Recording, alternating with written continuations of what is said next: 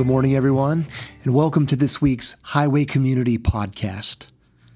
This morning, we are continuing our teaching series entitled Rooted, which is inspired by the prayer that's at the center of Paul's letter to the Ephesians, where Paul prays that Christ would dwell in the hearts of the Christians in and around Ephesus in a way that would root them in God's love.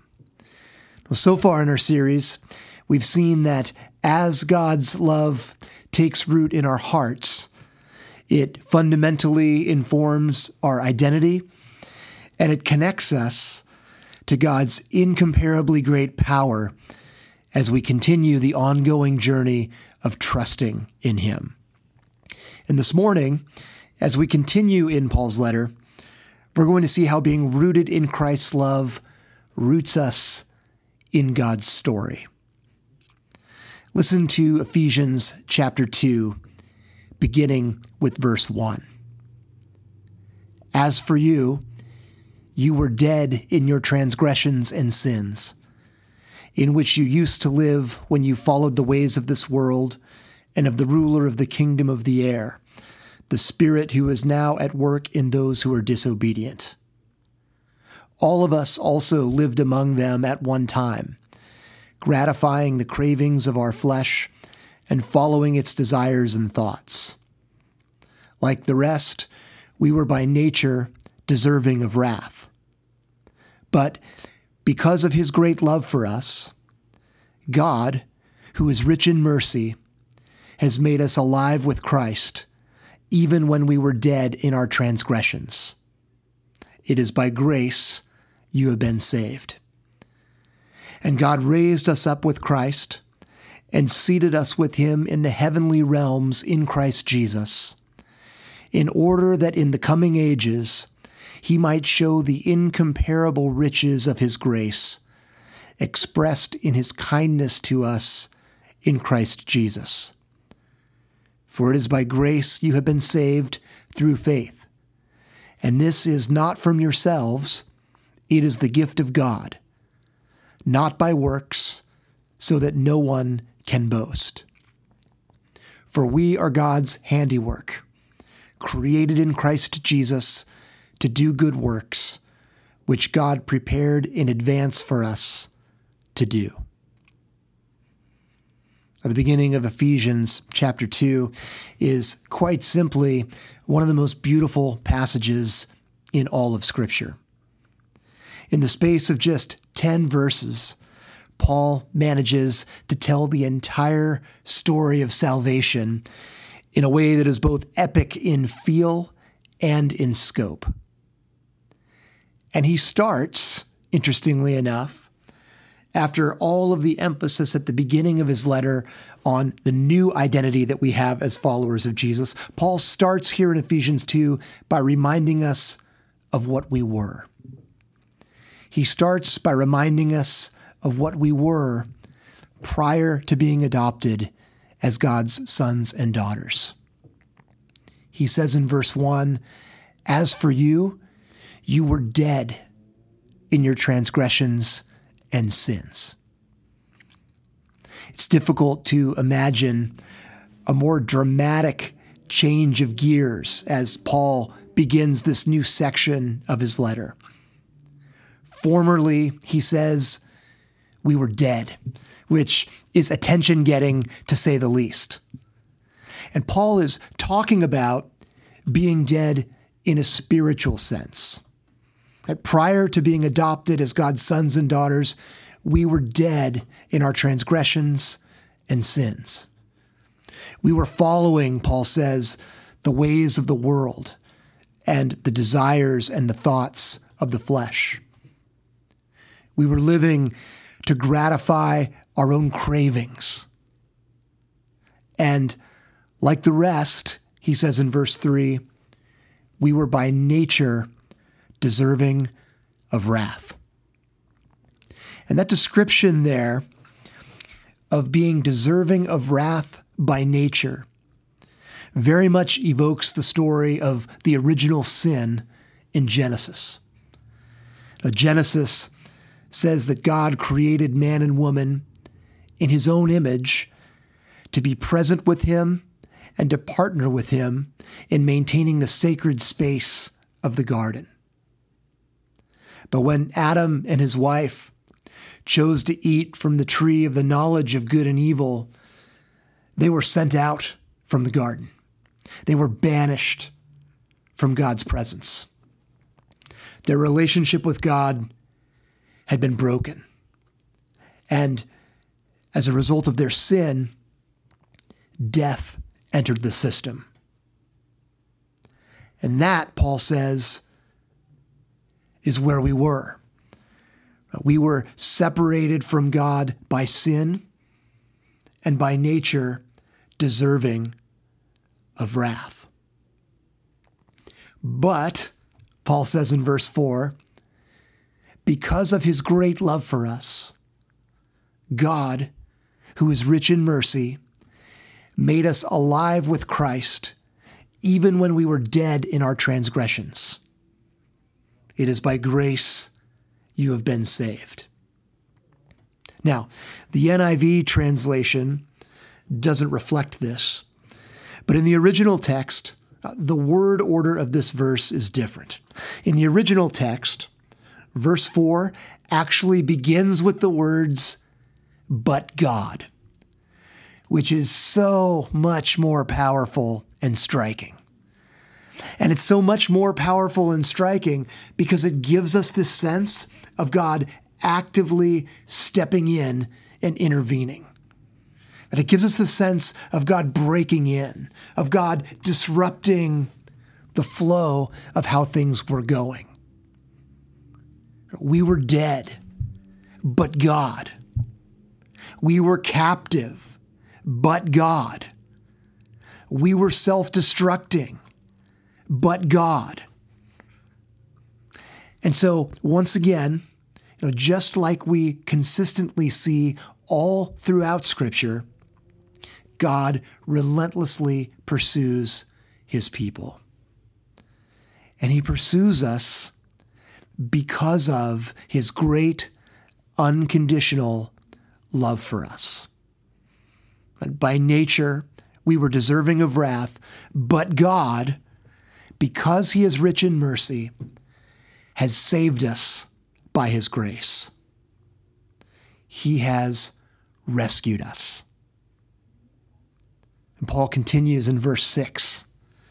He writes, And God raised us up with Christ and seated us with him in the heavenly realms in Christ Jesus, in order that in the coming ages he might show the incomparable riches of his grace, expressed in his kindness to us in Christ Jesus. And so Paul reveals that just like God raised and exalted Jesus, he has raised and exalted us as well, that, that we too have been raised up. We are co participants in the resurrection. And so God, through his great love, has joined us to himself through Christ. And through that, we have effectively been written into the great story of God's active and relentless pursuit of his people. And we have been written into that great story, which has its roots all the way back in the Garden of Eden and that culminates with Jesus' resurrection. And through the kindness that God has shown us through Jesus, we have become rooted in God's story. Ephesians chapter 2 verse 8 says for it is by grace you have been saved through faith. And this is not from yourselves, it is the gift of God. Not by works, so that no one can boast. And so, just in case we missed it earlier in verse 5, Paul reminds us here again in verse 8 that all of this is only because of God's grace. And that grace is a gift that we receive through faith. It's a gift that we receive through faith. It's not because of anything that we've done for God or anything that we can do for God. It's not because we somehow deserve it or have earned it. It's solely because of God's love. It's solely from the inherent belovedness that comes with being created in God's image, that we have been made alive in Christ and are rooted in God's story. Now, not only have we been written into God's story by his grace through faith, but Paul also reveals here in Ephesians chapter 2 that as followers of Jesus, we are a part of continuing that story as well. As followers of Jesus, we are a part of continuing that story as well. Paul writes in Ephesians chapter 2, verse 10 For we are God's handiwork, created in Christ Jesus to do good works, which God prepared in advance for us to do. And I love the image there that Paul uses of us as God's handiwork. It's one of my favorite images in all of the scriptures because it is so tremendously rich and inspiring.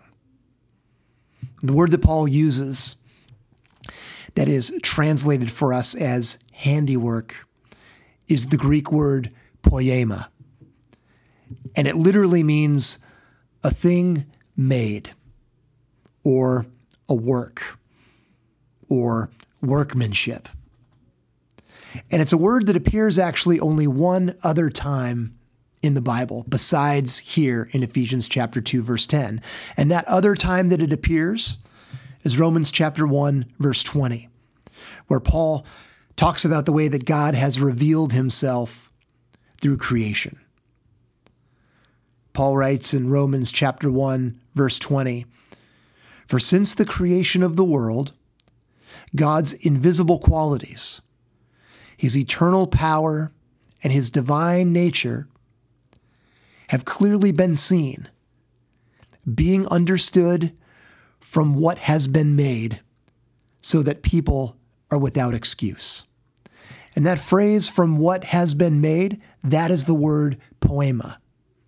God's eternal power and divine nature have been clearly seen, being understood from what has been made, so that people are without excuse.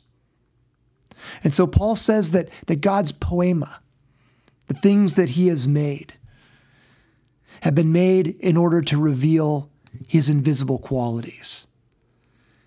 God's poiema, the things that he has made, have been made in order to reveal his invisible qualities. And so all of God's handiwork, right, all of the things that he has made, the mountains, the seas, the canyons, the trees, everything, Paul says, has been made so that God can be seen.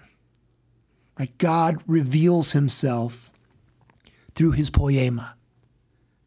And by using that same word here in Ephesians 10, Paul reveals that we are connected to that as well.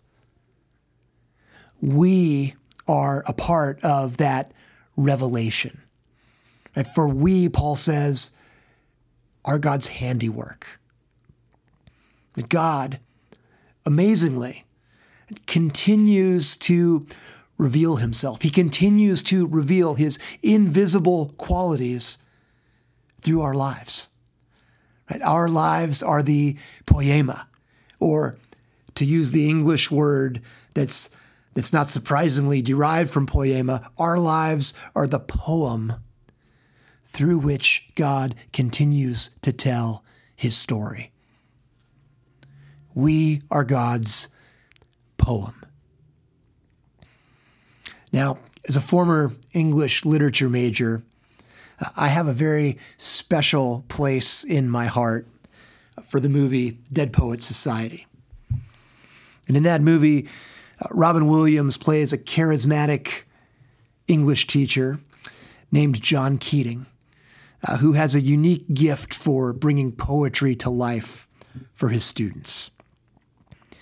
And Paul's image here in Ephesians 2 of, of us as God's poiema always brings to mind a line from Walt Whitman's poem, O Me, O Life, uh, that is read in the movie Dead Poets Society as, as Mr. Keating tries to encourage his students to pursue their passions in life.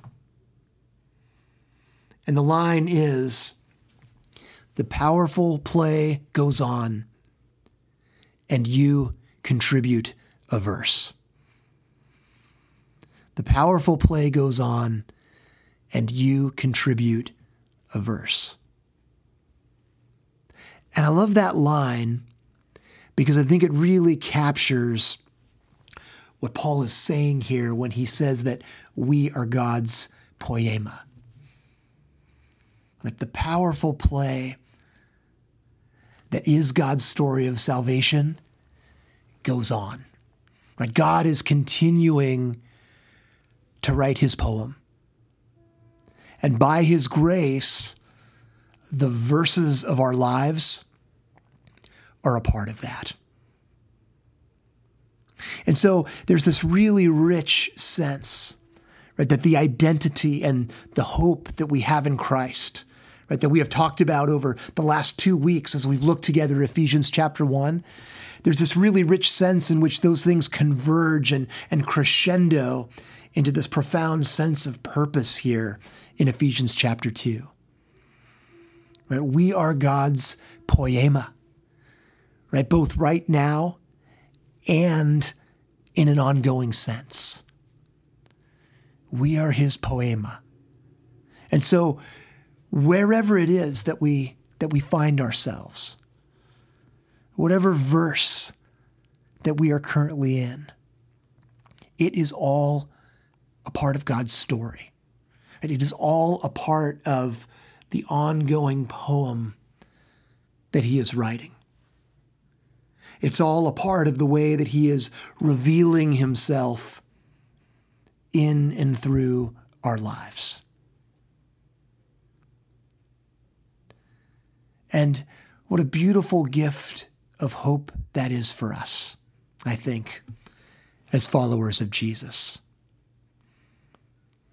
That, that in the very midst of all of the, the struggles of this season, in the midst of, of the unending inertia, the fear and the uncertainty,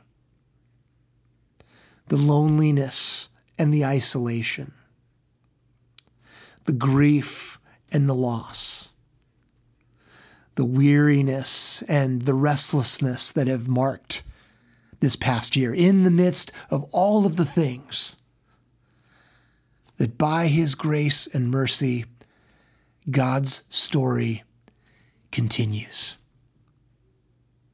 And Paul, I think, is very much inviting us to see that. He is inviting us to see the ways that God is continuing to tell the story of his love and his grace and his mercy and his kindness in and through our lives. And so, what verse is God writing through your life right now? What verse is God writing through your life right now? How is He revealing Himself in you and through you? Lord, would you give us eyes to see the verse of your story that you are writing in our lives today. Would you pray with me?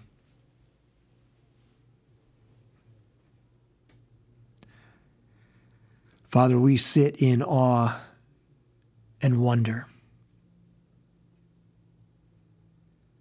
as we marvel at the magnitude of your love and grace that you have shown us through Jesus. And thank you that through Jesus' life and death and resurrection, that you have restored us to yourself and that you have rooted us in your great story. And Father, it is truly amazing and humbling as we think about Paul's words here in Ephesians 2